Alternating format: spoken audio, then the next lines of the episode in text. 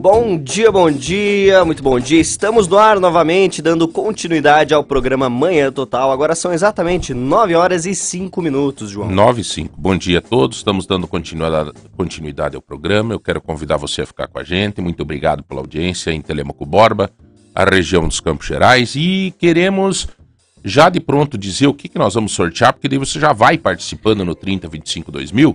Enquanto você acompanha a entrevista que nós teremos daqui a pouco. João, hoje nós temos um presentaço aqui do EMM, que é um par de travesseiro anti-estresse. Então, o pessoal já vai, né? A gente falou sobre a raiva essa semana, então. Tá terminando a campanha, aí nós já estamos desestressados, então, né? E daqui a pouco uma entrevista ao vivo com o governador Ratinho Júnior. Com certeza. Lembrando também dos R$150 do Tozeto, né? Que vamos sortear em compra amanhã. Então, muito bem. Daqui a poucos minutos, então, se prepare aí, se você pode, né? Se tem interesse de viver um pouco mais desse momento do pleito eleitoral. Já estamos há poucos dias, há 2 dias aí do final da campanha, né?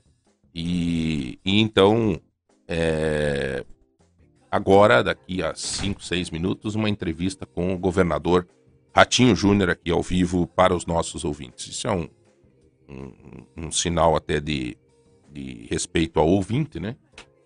Mas é isso aí. Ô, Eduardo, eu queria pedir um favor para você depois na entrevista, que você sente aqui, né? Para me dar Não, preciso que hoje eu tô com a cabeça... Sabe quando você tá com a cabeça meio faiandão, assim? Tô até anotando algumas coisas. Se você tiver alguma pergunta para o governador Ratinho Júnior, mande já pra gente. Mande aí no 3025-2000 ou nos nossos grupos de WhatsApp. Pode mandar a pergunta aí. Perguntas ao governador daqui a pouco ao vivo aqui nos estúdios. Nos estúdios não, ele vai fazer por vídeo, né? Mas nós estamos ao vivo aqui nos estúdios para conversar com o governador Ratinho Júnior, né? Nós já conversamos com o Gumidi, conversamos com o Requião, né? E agora vamos estar aí então conversando com o Ratinho Júnior, né? Conversamos com o Lula, não conseguimos conversar com o Bolsonaro porque não foi falta de tentativa, né? Talvez até amanhã a gente consiga, mas assim, nossa, nós apelamos para tudo que foi santo, publicamente pedimos aqui para candidatos ligados ao Bolsonaro, mas infelizmente não conseguimos. Agenda muito corrida, é uma agenda presidencial, é complicado realmente, mas infelizmente, porque ele tinha a oportunidade de falar com o Estado do Paraná através da nossa audiência, né, que graças ao bom Deus e ao trabalho de todos os profissionais do Grupo T de Comunicação, que engloba a Rádio Lagoa Dourada, a liderança de audiência em muitas cidades do Paraná e, num contexto geral, o Paraná inteiro acompanha o nosso Grupo T de Comunicação, né, a nossa Rádio Lagoa Dourada, enfim, vocês que estão sempre com a gente. E, claro, né, afunilou, meu amigo, afunilou. Está terminando, passou rápido, né? E até certo ponto, graças ao bom Deus, né? Porque nova pesquisa aí, aponta Ratinho e Álvaro Dias na liderança do Senado. 3 semanas. Cara, que bom. São as pesquisas que estão Hoje tem debate, né? Tem debate aonde hoje? Na Globo, né? Na Globo, debate presidencial. E vai todos, né? Vai Bolsonaro, Lula. É uma oportunidade. Apesar de que eu vou te dizer uma coisa, viu, cara? O povo tá tão...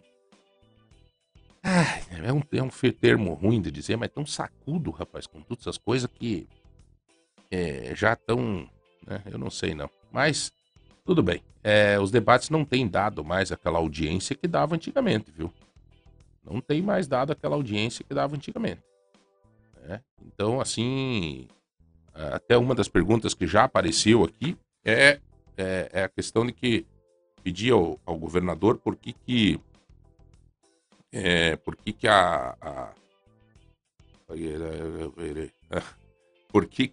o governador não tem participado dos debates, né? Claro, é estratégia política, né? Natural.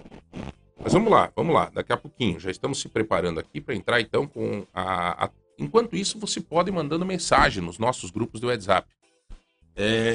No grupo... Já está ok? Opa, que beleza. Então, já está ok. O governador já está conosco. Deixa eu só.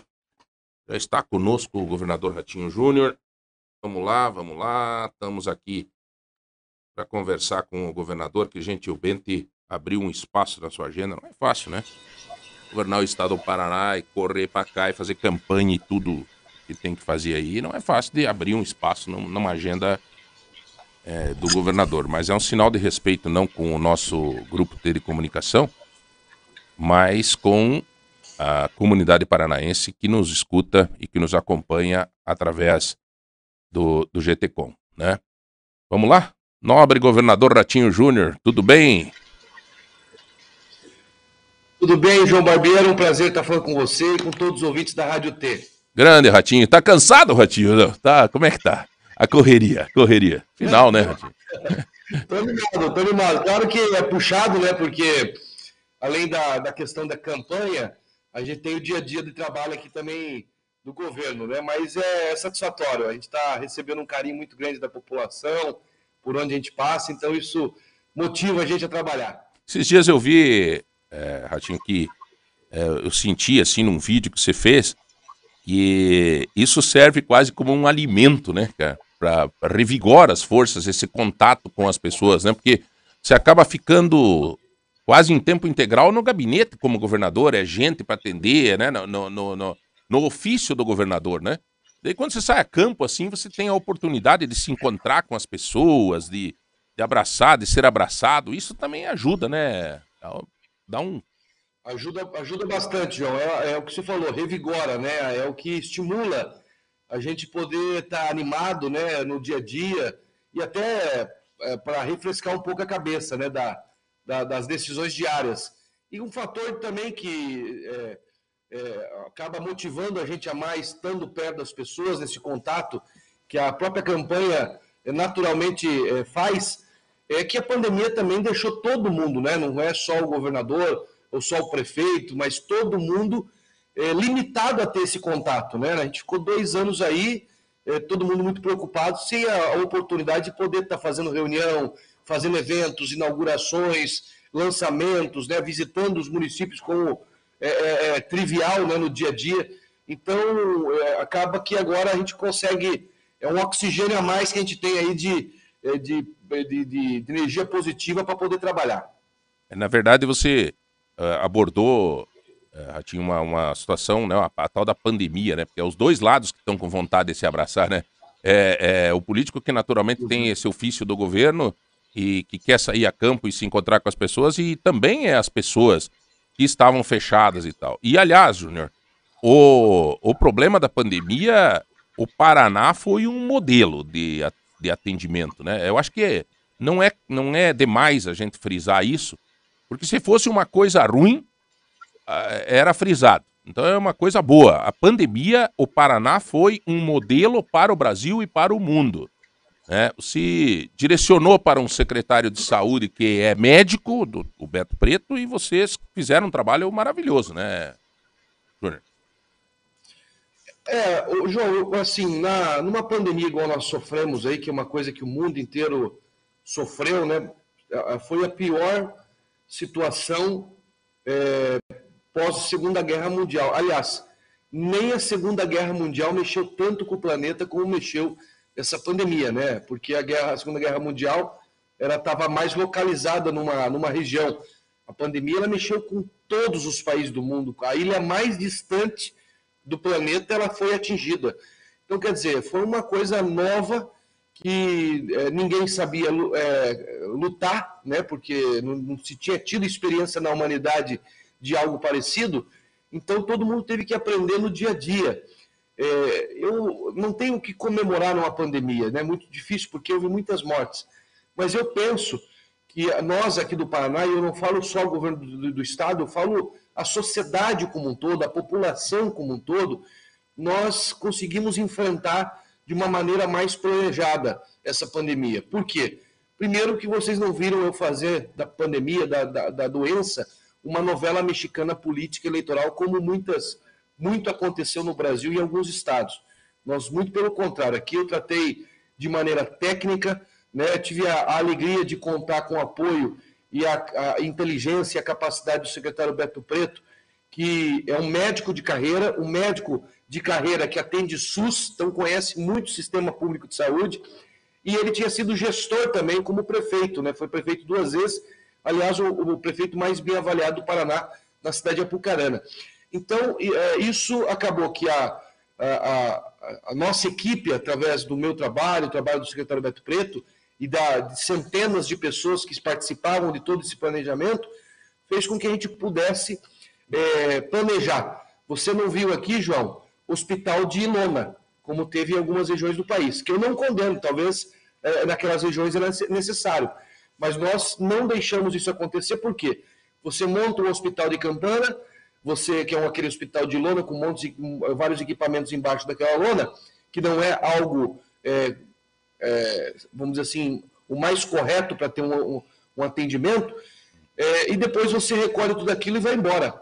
Nós não, nós resolvemos turbinar todos os nossos hospitais, cidades que nem imaginavam ter UTIs, por exemplo, cidades como Colorado, como Laranjeiras do Sul, Prudentópolis, Goioerê, cidades que não tinham, há mais de 20, 30 anos, lutavam para ter UTI, não tinha.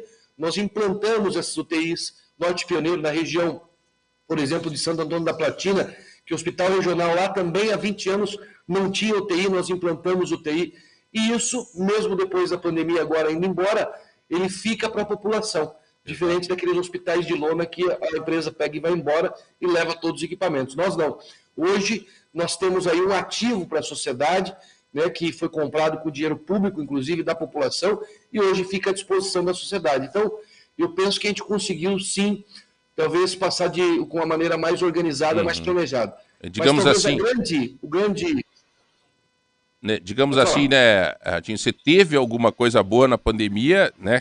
Como bem disse, você é difícil, né, de analisar positivamente alguma coisa da pandemia, mas você teve foi essa manutenção de equipamentos. Muita coisa que precisava ser fazer no Estado foi feito com uma agilidade muito grande e agora permanece no atendimento das pessoas. Em síntese, é isso. Só para você ter uma ideia, João, e os ouvintes, o Paraná, ao longo de 30 anos, 3 décadas, tinha 1.200 leitos SUS para atender a população. Em 30 anos, 1.200 leitos SUS. Nós, em 6 meses, implantamos 3.000 leitos SUS a mais do que tinha o Paraná, além dos 1.200. Então, nós tínhamos 4.200 leitos SUS de UTI para atender a população. Nós fizemos, em 6 meses, um trabalho de 30 anos. Você imagina a força, a tarefa, porque montar um leito de UTI...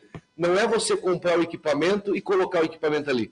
Você tem que ter um médico especialista em UTI, não é um médico convencional. Você tem que ter uma equipe de enfermeiros também especialista em UTI. Você tem que ter médicos preparados para fazer intubação, que também não é qualquer médico que faz intubação. Você tem toda uma estrutura de pessoal e também de equipamentos para poder implantar um leito de UTI. É um exército, realmente, é uma força-tarefa de guerra o que foi feito, e eu fico muito feliz, porque isso nós conseguimos construir junto com a sociedade. Você imagina, João Barbeiro, só no Paraná, você não viu isso em nenhum outro estado do Brasil. Nós tivemos aqui a Assembleia Legislativa devolvendo dinheiro para o Estado, para ajudar o Estado. Você viu o Tribunal de Justiça devolvendo o dinheiro deles para ajudar o Estado, o Ministério Público do Paraná devolvendo o dinheiro deles para o governo para ajudar o Estado, você viu o Tribunal de Contas do Estado devolvendo o dinheiro do orçamento deles para ajudar o Estado. Nenhum lugar do Brasil aconteceu isso. Por quê? Porque todos esses órgãos, esses poderes, viram seriedade no trabalho que a gente estava fazendo. Exatamente. E se juntaram. Você não viu aqui briga de prefeito e prefeita com o governador, ou o governador brigando com prefeito e prefeita. A distribuição, das vacinas de uma maneira igualitária, né, independente de municípios. Igualitária, isso foi muito capita, bom. Né, conforme a população da cidade. Não teve, esse prefeito é mais amigo do governador, vou mandar um pouquinho mais de seringa e um pouquinho mais de vacina para eles. Nada disso. Nós fizemos a forma de muito transparente. Isso foi muito bom. Que o ranking internacional de transparência colocou o Paraná entre os 3 estados mais transparentes do país na gestão. Então, é uma demonstração que a gente fez isso com muita seriedade. E eu fico muito honrado por, obviamente, ter tido a oportunidade de, junto com essa equipe, levar um conforto ou amenizar esse problema da pandemia. Ô, Júnior, você disse que a Assembleia também foi importante nesse momento. Você teve uma relação muito boa com a Assembleia, né, nesse mandato, e a gente percebe assim que o trabalho do próprio Hussein Bacri como líder, teu líder na Assembleia, foi importante, né? Mas você teve uma ótima relação com a Assembleia, conseguindo fazer com que todas as vontades do Executivo conseguissem fluir naturalmente, a bem do Estado, sem armar discussões, às vezes, partidárias, ideológicas, dentro da Assembleia Legislativa. Essa relação tende a continuar, né? Esse é um perfil do meu trabalho, João. O Paraná perdeu muito tempo com briga política. Nós ficamos aí quase 30 anos brigando politicamente. Você não via os senadores falar entre eles, falar com o governador brigava com os senadores, a bancada federal de deputados acabava não tendo uma proximidade com o governador, então acabava também não tendo a oportunidade de ajudar o Estado. Então, o que eu fiz? Eu acabei com isso. Você não viu, nem a população viu, eu gastar um minuto da minha vida como governador brigando. As pessoas me pagam para trabalhar e não para brigar.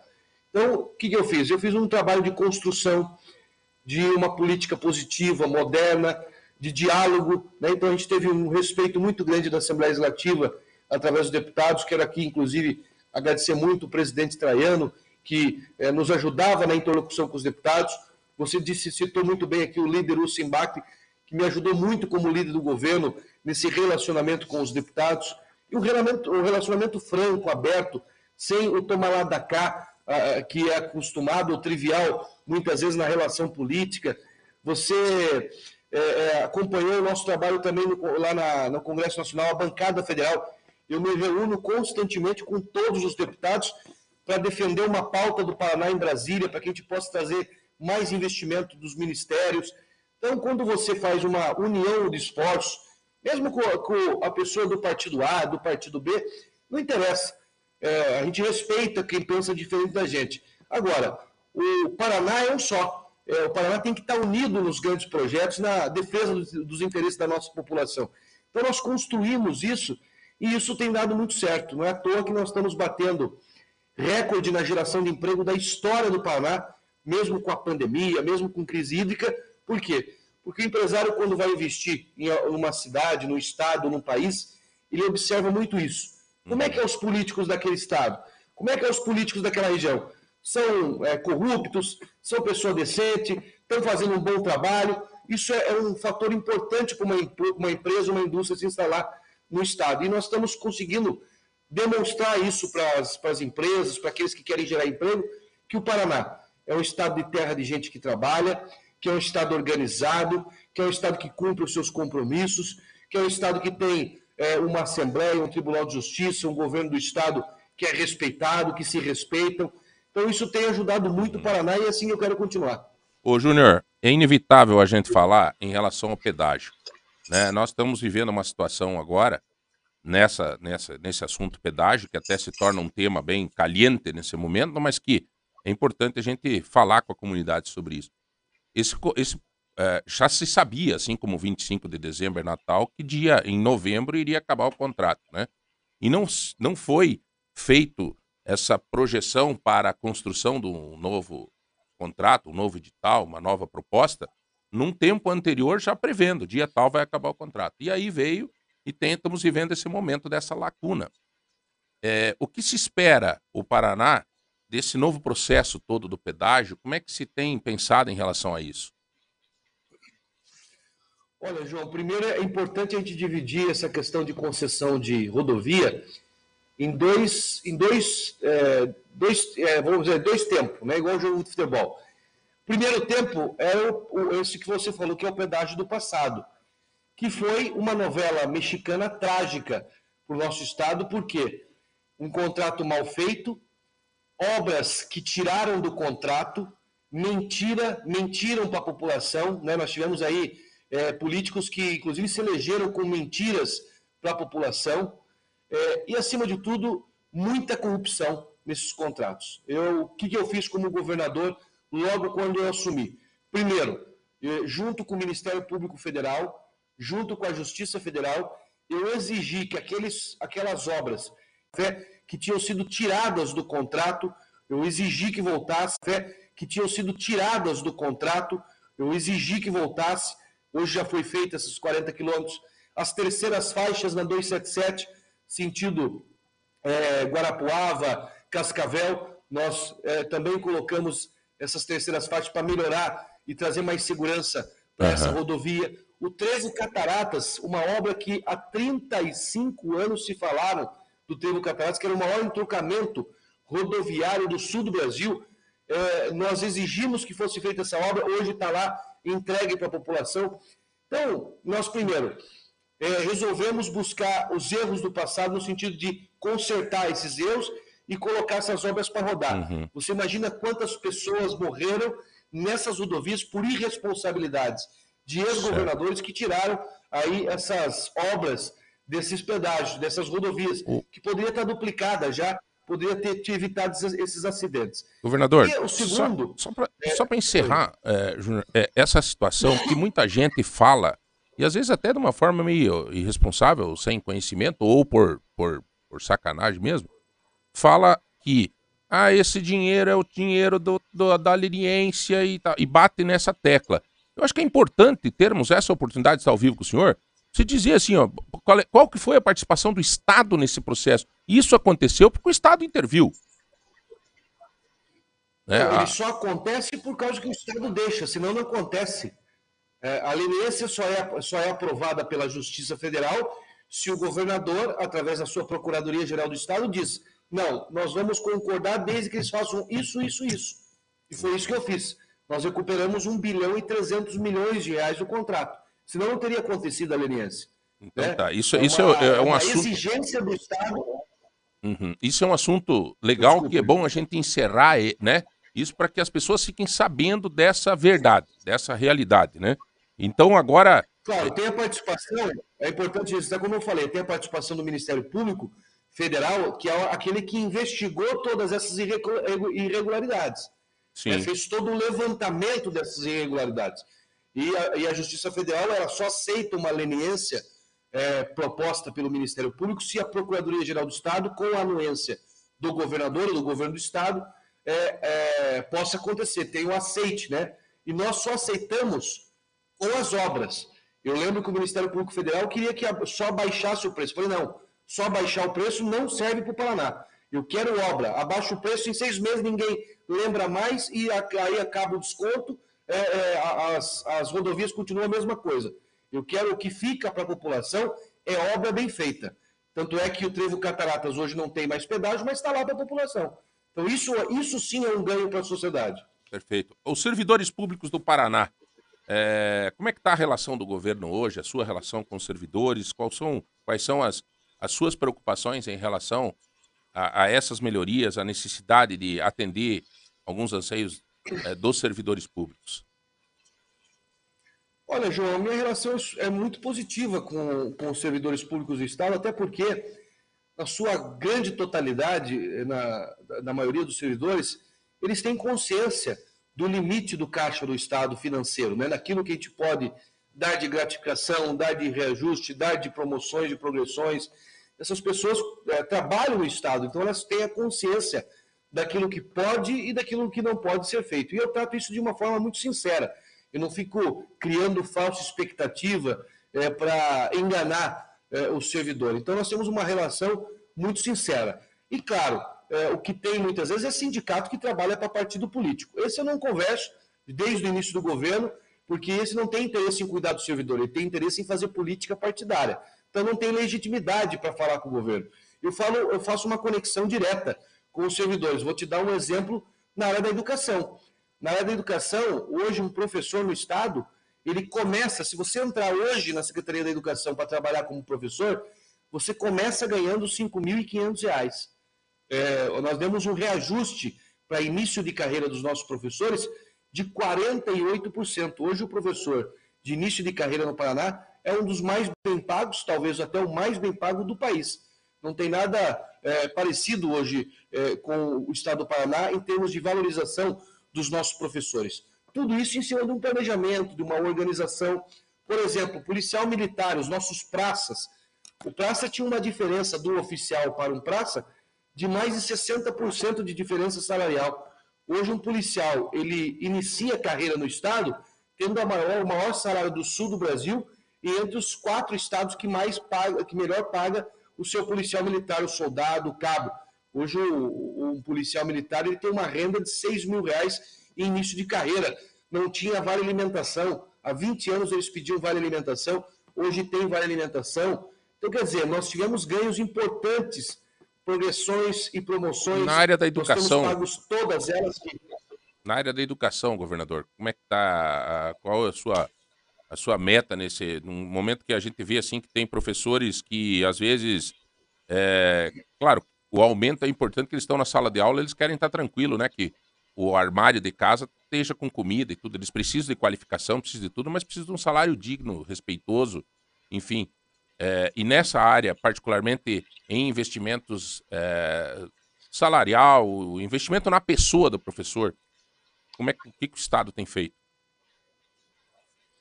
Exatamente, esse reconhecimento, João, né? Nós temos hoje esse reconhecimento de valorização salarial, como eu te falei aqui, dei um exemplo, um professor hoje no início de carreira ganha R$5.500, antigamente, quando nós assumimos o governo, a média de salário era R$3.200, R$3.300, então nós demos um ganho importante para esses professores, educadores, de um modo geral. A nossa educação, João, quando eu assumi o governo, era 7º lugar no IDEB, 7º o Paraná. Hoje nós somos a melhor educação do Brasil. Há poucos dias atrás o Ministério da Educação anunciou um ranking entre todos os estados. O Paraná é 1º lugar com a melhor educação do país, conquistamos isso em 3 anos. Quer dizer, existe um trabalho estratégico para a educação do Paraná, muito forte. Vou dar um exemplo para você na segurança alimentar dos nossos alunos.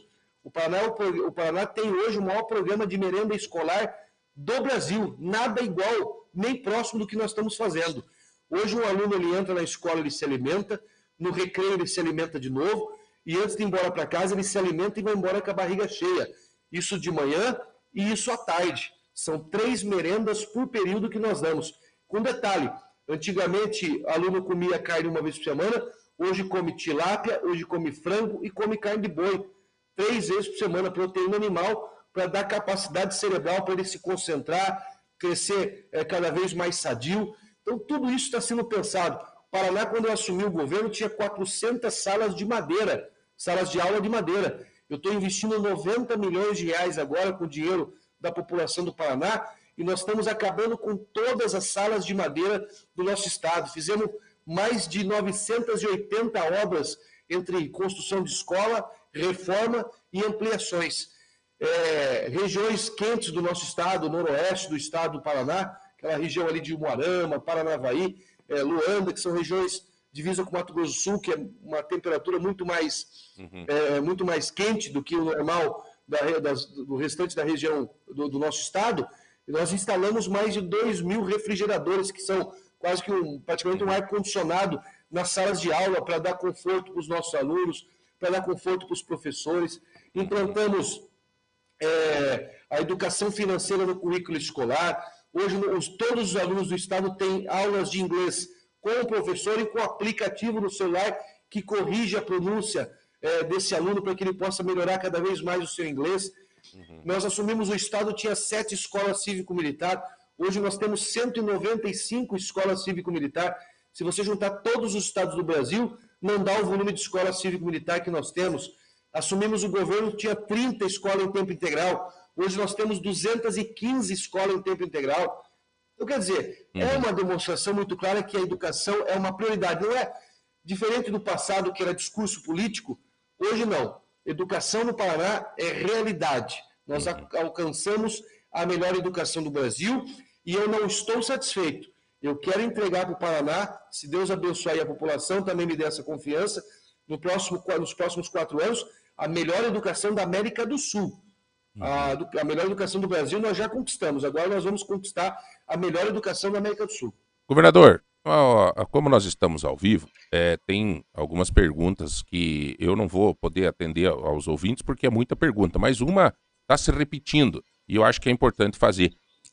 Até citou aqui o Jonathan, lá do Varanos, ele diz assim, peço ao governador, com tantas coisas boas, ótimas, né, e realmente até diz que é muito positivo ao seu trabalho, mas ele pergunta por que com tudo isso o senhor não foi nos debates eleitorais. Acho que é importante deixar isso... Ô, João, é claro, não, e faço isso com maior satisfação. Ô, João, é uma questão muito lógica, muito simples. A minha conversa com você, ela é muito mais sincera e muito mais transparente para a população do que eu ir naquele ciclo que aconteceu nos debates que tiveram. Aquilo estava tudo armado. Nós tivemos informação que os três candidatos, eles se juntavam com as equipes para programar ataques contra mim e as perguntas combinadinhas entre eles. Por que eu vou fazer parte do ciclo se eu posso conversar diretamente com a população através do seu programa para o Paraná inteiro? Como eu fiz ontem na Gazeta do Povo, na sabatina, com 3 jornalistas, sem ter pergunta combinada. Se eu posso, como eu fiz na campanha toda, indo nas associações comerciais, Sinduscom, associações de bairro. Eu fiz um evento na capital com mais de 200 presidentes de associações de bairro, perguntando, né, sugerindo, criticando. Isso é uma política sincera, né? E não fazer parte de um círculo onde tem combinação de pergunta entre candidatos. Ô, governador, outra pergunta que eu sinto que está repetida aqui é a questão do SAS, o funcionalismo público, como fica, principalmente o funcionalismo público do interior, como é que está a situação do SAS? Você tem alguma coisa que podia aliviar um pouco a dúvida desse pessoal que está pedindo aqui? Olha, o SAS é um serviço de atendimento, como se fosse um plano de saúde, né, do servidor público do Estado. Nós temos buscado cada vez mais ampliar essa parceria do SAS com hospitais regionais, hospitais que atendem o SUS e também atendem planos de saúde, Santas Casas. É um processo que é, vamos dizer assim, de gestão diária, né, para que haja cada vez mais essa ampliação. É realmente um custo alto para o Estado e também para o servidor, porque acaba, de alguma maneira, também isso influenciando no dia a dia da remuneração do servidor, da folha de pagamento, dos custos operacionais, mas é uma obrigação do Estado e uma necessidade para o nosso servidor público. Então, nós estamos buscando, através da Secretaria de Administração, que tem a responsabilidade de gerenciar o SAS, juntamente com alguns representantes, inclusive, do Corpo de Servidores do Estado, para fazer sempre essa ampliação e, de alguma maneira, poder prestar o melhor serviço possível. O senhor anunciou esses dias 500 milhões do BID para a reforma administrativa, acho que é, né? Na prática, para onde que vai? O que significa essa reforma administrativa? É compra de software, de equipamento? Como é que é? Porque é bastante... É 500 milhões, né? Também, é bastante dinheiro. Esse é um recurso que vai ser investido em 4, 5 anos. Ele não é investido todo ele de uma vez, até porque tem que ter uma programação e também tem que ter todo um planejamento, né? A máquina pública, João, ela não é um problema do Paraná, isso é um problema do Brasil. Ao longo do tempo, ela foi ficando sucateada, ela não acompanhou na mesma velocidade que a iniciativa privada, as empresas, né, com equipamentos, tecnologia, software, para poder prestar um serviço para a população. Então, o que nós estamos fazendo desde o início do nosso governo, fazendo uma modernização da máquina pública, fazendo com que ela possa prestar um melhor serviço para o cidadão, com mais tecnologia, com mais rapidez, com mais software, né, que isso ajuda a otimizar o trabalho do servidor público e também ajuda a otimizar a prestação de serviço público para o cidadão. Vou te dar um exemplo. A Junta Comercial do Paraná, quando nós assumimos o governo, era considerada a penúltima em qualidade, era uma das piores do país. Hoje, ela é considerada a melhor do país, segundo o ranking das juntas comerciais do país, né, através do Ministério da Economia, e o prazo médio para se abrir uma empresa no Paraná era 9 dias, prazo médio para se abrir uma empresa no Paraná quando assumiu o governo. Hoje, nós temos casos de se abrir empresa no Paraná em 12 minutos, 40 minutos. A média hoje no Paraná é 8 horas. Como é que a gente fez isso? Com gestão e muita tecnologia. Então, hoje nós temos, você pode fazer isso de forma digital, abrir e fechar a empresa também, que fechar a empresa sempre foi um problema no Brasil. Sim. Demorava meses para você conseguir fechar uma empresa. Então, hoje você consegue fazer de forma digital. Então, esse é um exemplo, né? Aí você vai, por exemplo, para a área do meio ambiente, né? A Secretaria de Desenvolvimento Sustentável. A pessoa, para conseguir um sitiante, que tem uma pequena chácara, um agricultor da agricultura familiar, para ele poder conseguir implantar um aviário na sua propriedade, para ele produzir uma cooperativa esse frango, ele demorava 9 meses para ter uma licença ambiental. Era um parto para ele conseguir ter um simples aviário na sua propriedade.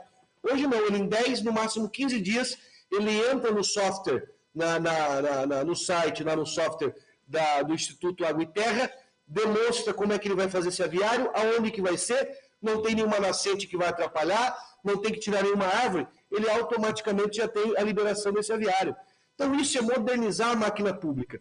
Claro que isso custa, você tem que investir em tecnologia, você tem que investir em treinamento do servidor. Então nós conseguimos um recurso do BID para justamente fazer em todas as secretarias, em todas as autarquias, esses investimentos para cada vez mais o governo do estado estar ágil para atender a população do Paraná. Aliás, se faça justiça, né? O relator desse projeto da liberação no BID no Senado foi o Álvaro Dias, senador Álvaro Dias, né? Foi ele que foi o relator desse projeto. Nós acompanhamos isso, inclusive, a relatoria dele. O governador, estão pedindo aqui, o governador Ratinho Júnior é candidato a presidente em 2026, Júnior? É. Tá, todo mundo tá falando isso, Júnior. Eu não sei, viu, Júnior? Acho que já tem que começar. Viu, Júnior? Diz que o carreiro é que depois faz a estrada, né? O comunicado é grande, que todo mundo falando, ó, o Júnior vai ser candidato a presidente, vai ser candidato a presidente. Quer dizer... isso aí é os amigos que torcem pela gente, mas eu tô muito focado aqui no estado. Quero, claro, primeiro ter a oportunidade de ganhar essas eleições com o apoio da população. Acho que o objetivo nosso nesse momento é poder se dedicar na eleição até domingo e confirmar isso com a população, essa confiança desse Paraná que vai para frente. E, claro, meu desejo é poder entregar um governo bonito. Esse é o meu maior desejo, João Barbeiro, na vida pública. Eu tinha, sim, nunca escondi isso, o sonho de poder chegar ao governo do estado, poder fazer um bom trabalho. Tivemos aí crises que nunca imaginamos que teríamos que enfrentar, como a Covid, a crise hídrica, que foi a pior dos últimos 91 anos. Mesmo assim, enfrentamos e passamos essas crises, né, de cabeça erguida, unidos, acima de tudo. E agora meu desejo, tendo a oportunidade de ser reeleito pela população, é fazer um grande governo, um brilhante governo. Eu fico pensando, se a gente conseguiu bater recorde na geração de emprego da história, se a gente conseguiu fazer o Paraná ser o estado mais sustentável do Brasil, o Porto de Paranaguá, por 3 vezes consecutiva, o melhor porto do país, eleito pelo Ministério da Infraestrutura. Se nós conseguimos fazer a melhor educação do país em 3 anos, saindo de 7º para 1º lugar.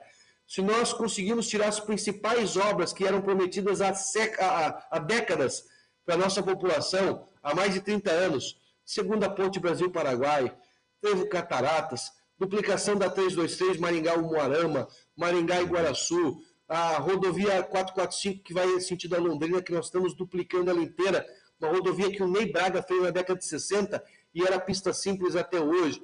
Nós estamos fazendo a rodovia dos minérios aqui na região metropolitana de Curitiba, de concreto, a 280 que corta o sudoeste de concreto, inteira de concreto, igual nos Estados Unidos e na Europa, contorno de Castro, contorno oeste de Cascavel, contorno de Arapongas, contorno de Jandai do Sul, duplicações que nós estamos fazendo em terceiras faixas em várias rodovias do estado, 092, vamos fazer a duplicação Pitanga, Guarapuava, duplicação do trecho urbano de Guarapuava. Agora, ontem, por coincidência, saiu o edital da ponte de Guaratuba, que há 35 anos se falava nessa ponte, ninguém nem tinha feito o projeto da ponte. Nós fizemos o projeto, fizemos o estudo ambiental, guardei dinheiro, quase 400 milhões, 389 milhões, e ontem saiu o ganhador de quem vai construir a ponte de Guaratuba, tem 36 meses para entregar a obra. Então, nós tiramos... Eu fico imaginando, se a gente conseguiu fazer tudo isso em 3 anos e 8 meses, com todos esses problemas que nós tivemos, eu fico imaginando fazer um segundo mandato, 4 anos, sem ter essas crises que nós pegamos aí. Eu tenho certeza que o Paraná vai voar. Vai ser o melhor lugar da América do Sul para se viver e para se investir. Que bom que você está com toda essa empolgação, porque é isso que a gente precisa, ter um líder que tenha todo esse dinamismo e essa vontade, né, Júnior? Enfim, Eu, ser um homem da comunicação, Júnior, se sabe que nós podemos ser, assim, os medidores de febre, né? Porque é aqui, na comunicação, que as pessoas clamam, que as pessoas todo dia que a gente está aqui na rádio dizem, olha, nós precisamos disso, e você sente a necessidade da comunidade num veículo de comunicação. Né? Você sabe disso, que é assim. Nós temos essa oportunidade de sentir isso com sensibilidade, as necessidades da comunidade, através do contato, através do rádio, através da comunicação. E a joia da coroa, que humildemente, se eu pudesse falar nesse momento para o governador, é a saúde pública.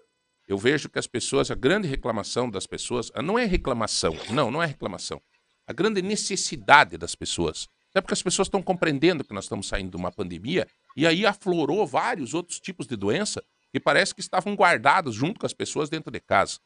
Então, assim, a joia da coroa que a gente sente, governador, é a questão da saúde, que talvez o senhor vá ter que intensificar no próximo mandato. Claro, cada um tem seus problemas. O agricultor quer uma estrada rural decente para escoar a safra, né? Mas, principalmente, a vida em primeiro lugar. E a gente sente isso. Então, tomara que o senhor consiga, né, atender todas essas necessidades. Eu sei que no teu coração, você é um cara extremamente sensível, trabalhador. Você vai conseguir ver com bons olhos tudo isso e focar nesse assunto. Maravilha? Olha, João, é verdade. Saúde é uma questão que sempre há necessidade de estar investindo, né, ampliando esse atendimento. Eu acredito que a gente teve algumas vitórias, sim, na questão da saúde. Sabemos também que sempre tem a mais a fazer, né? Tem mais a fazer. Mas você veja, João, só para dar alguns exemplos. Nós conquistamos a menor taxa de mortalidade infantil da história. Isso quer dizer o quê? Menos criança está morrendo ao nascer. Nós conquistamos a menor taxa de mortalidade infantil da história. Isso quer dizer o quê? Que o Paraná está fazendo um pré-natal bem feito. Existe uma organização no atendimento às nossas gestantes, às mães, aos primeiros dias dessas crianças. Eu assumi o governo do Estado, o SAMU atendia 68% do território paranaense. Hoje atende 100% do território paranaense. Todo o nosso território paranaense, que é maior que Portugal, nós hoje atendemos 100% com a estrutura do SAMU, numa parceria com as prefeituras, governo do Estado e Ministério da Saúde.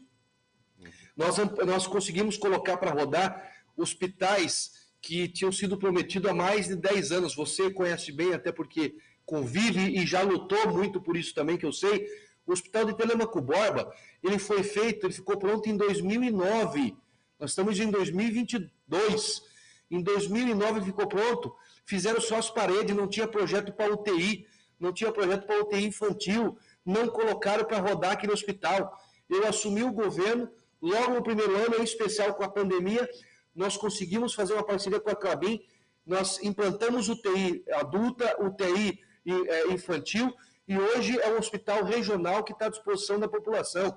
Colocamos para rodar o Hospital Morumbi, de Paranavaí também, que desde 2011 era um projeto da cidade, da Santa Casa, hoje está fazendo 200 cirurgias por mês. Ali o Hospital de Reabilitação aqui de Curitiba, que fazia 60 cirurgias por mês, hoje nós estamos passando de 200, inclusive fazendo neurocirurgia, que é tão importante e que é tão difícil, né? Não é qualquer médico, né? Só neurocirurgião que tem capacidade de fazer esse tipo de cirurgia muito específica. Nós colocamos para rodar o Hospital da Lapa, um hospital de 100 anos, João. 100 anos que existia o hospital, nunca tinha tido um leito de UTI. Hoje tem 10 leitos de UTI para atender, transformamos ele num hospital regional.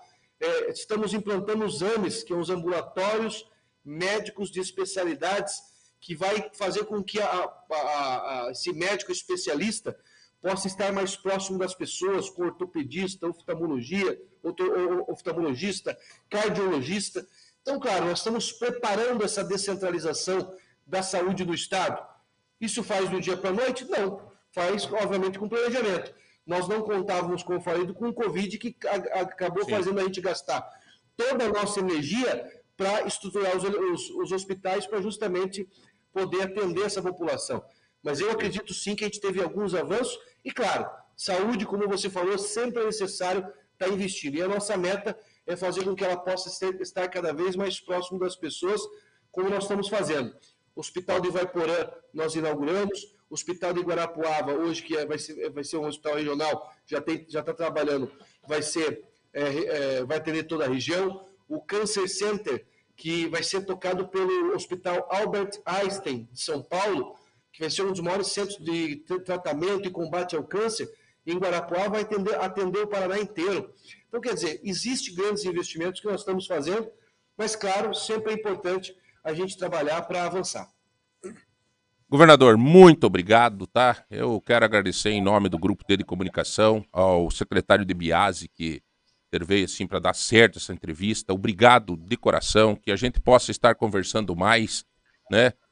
No sentido de que as pessoas tenham esse relacionamento, porque depois quando o governador começa a operar durante todo o dia no gabinete, é difícil, então a gente quer se colocar à disposição de deixar mais próximo da comunidade, através da comunicação, através do Grupo T de Comunicação. Então, obrigado ao secretário de Biase de Comunicação, que sempre nos apoia nesse sentido, e sucesso para o senhor, que Deus te abençoe, Júnior, você, tua família, tá? Que onde o justo governa, a Bíblia diz, né, o povo é feliz, onde o ímpio governa, o povo geme.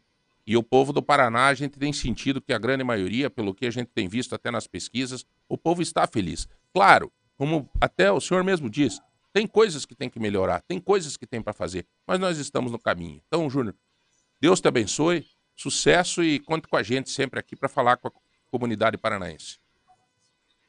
Obrigado, João Barbieri, eu que agradeço a oportunidade, você, a toda a equipe da Rádio T, aos colaboradores, funcionários da Rádio T, agradecer muito aos ouvintes que me deram a oportunidade de nos escutar e de fazer essa prestação de contas com a população e passar aquilo que nós pensamos para o futuro do Paraná. E quero, de um modo geral, agradecer o carinho da população do Paraná.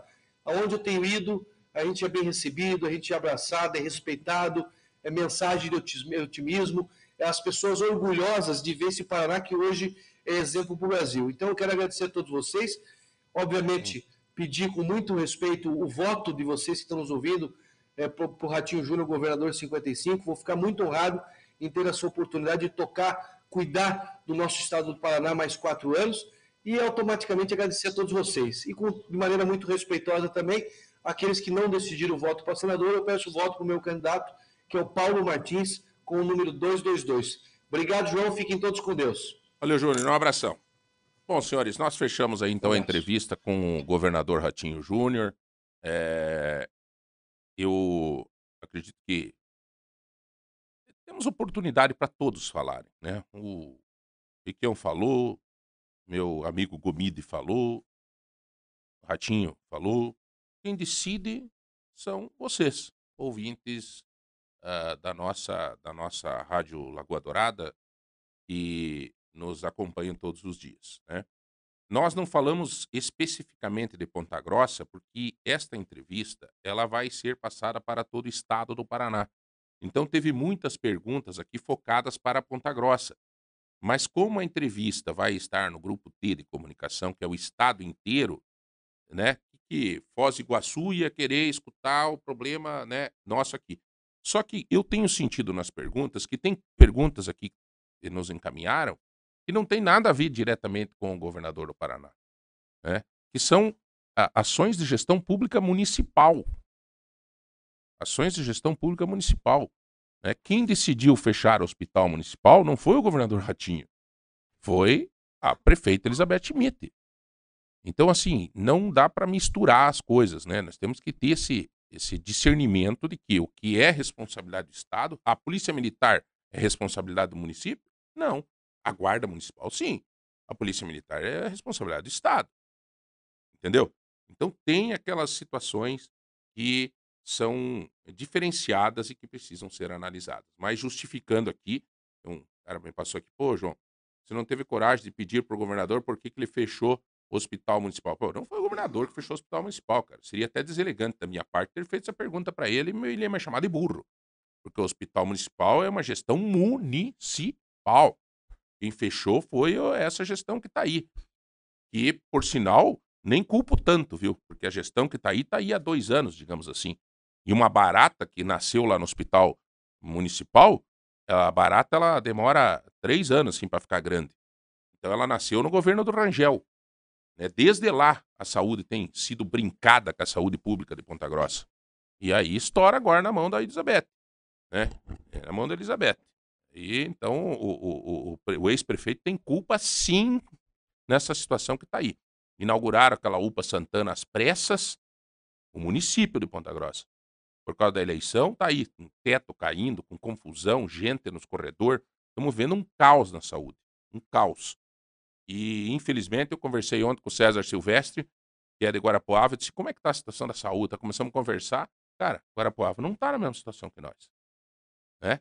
Tanto que outras cidades não estão na mesma situação, que hoje a Helena, a menininha que eu consegui a cirurgia, está lá em Campo Largo fazer cirurgia, por causa de falta de oftalmologista na prefeitura de Ponta Grossa. É o fim da picada. É o fim da picada. Mas isso não tem nada a ver. Eu não poderia ser deselegante ou burro de falar isso pro governador. Tá? Isso não é competência do governador. Então tá ok, gente? Bom, eu vou para um intervalo. Daqui a pouco nós voltamos.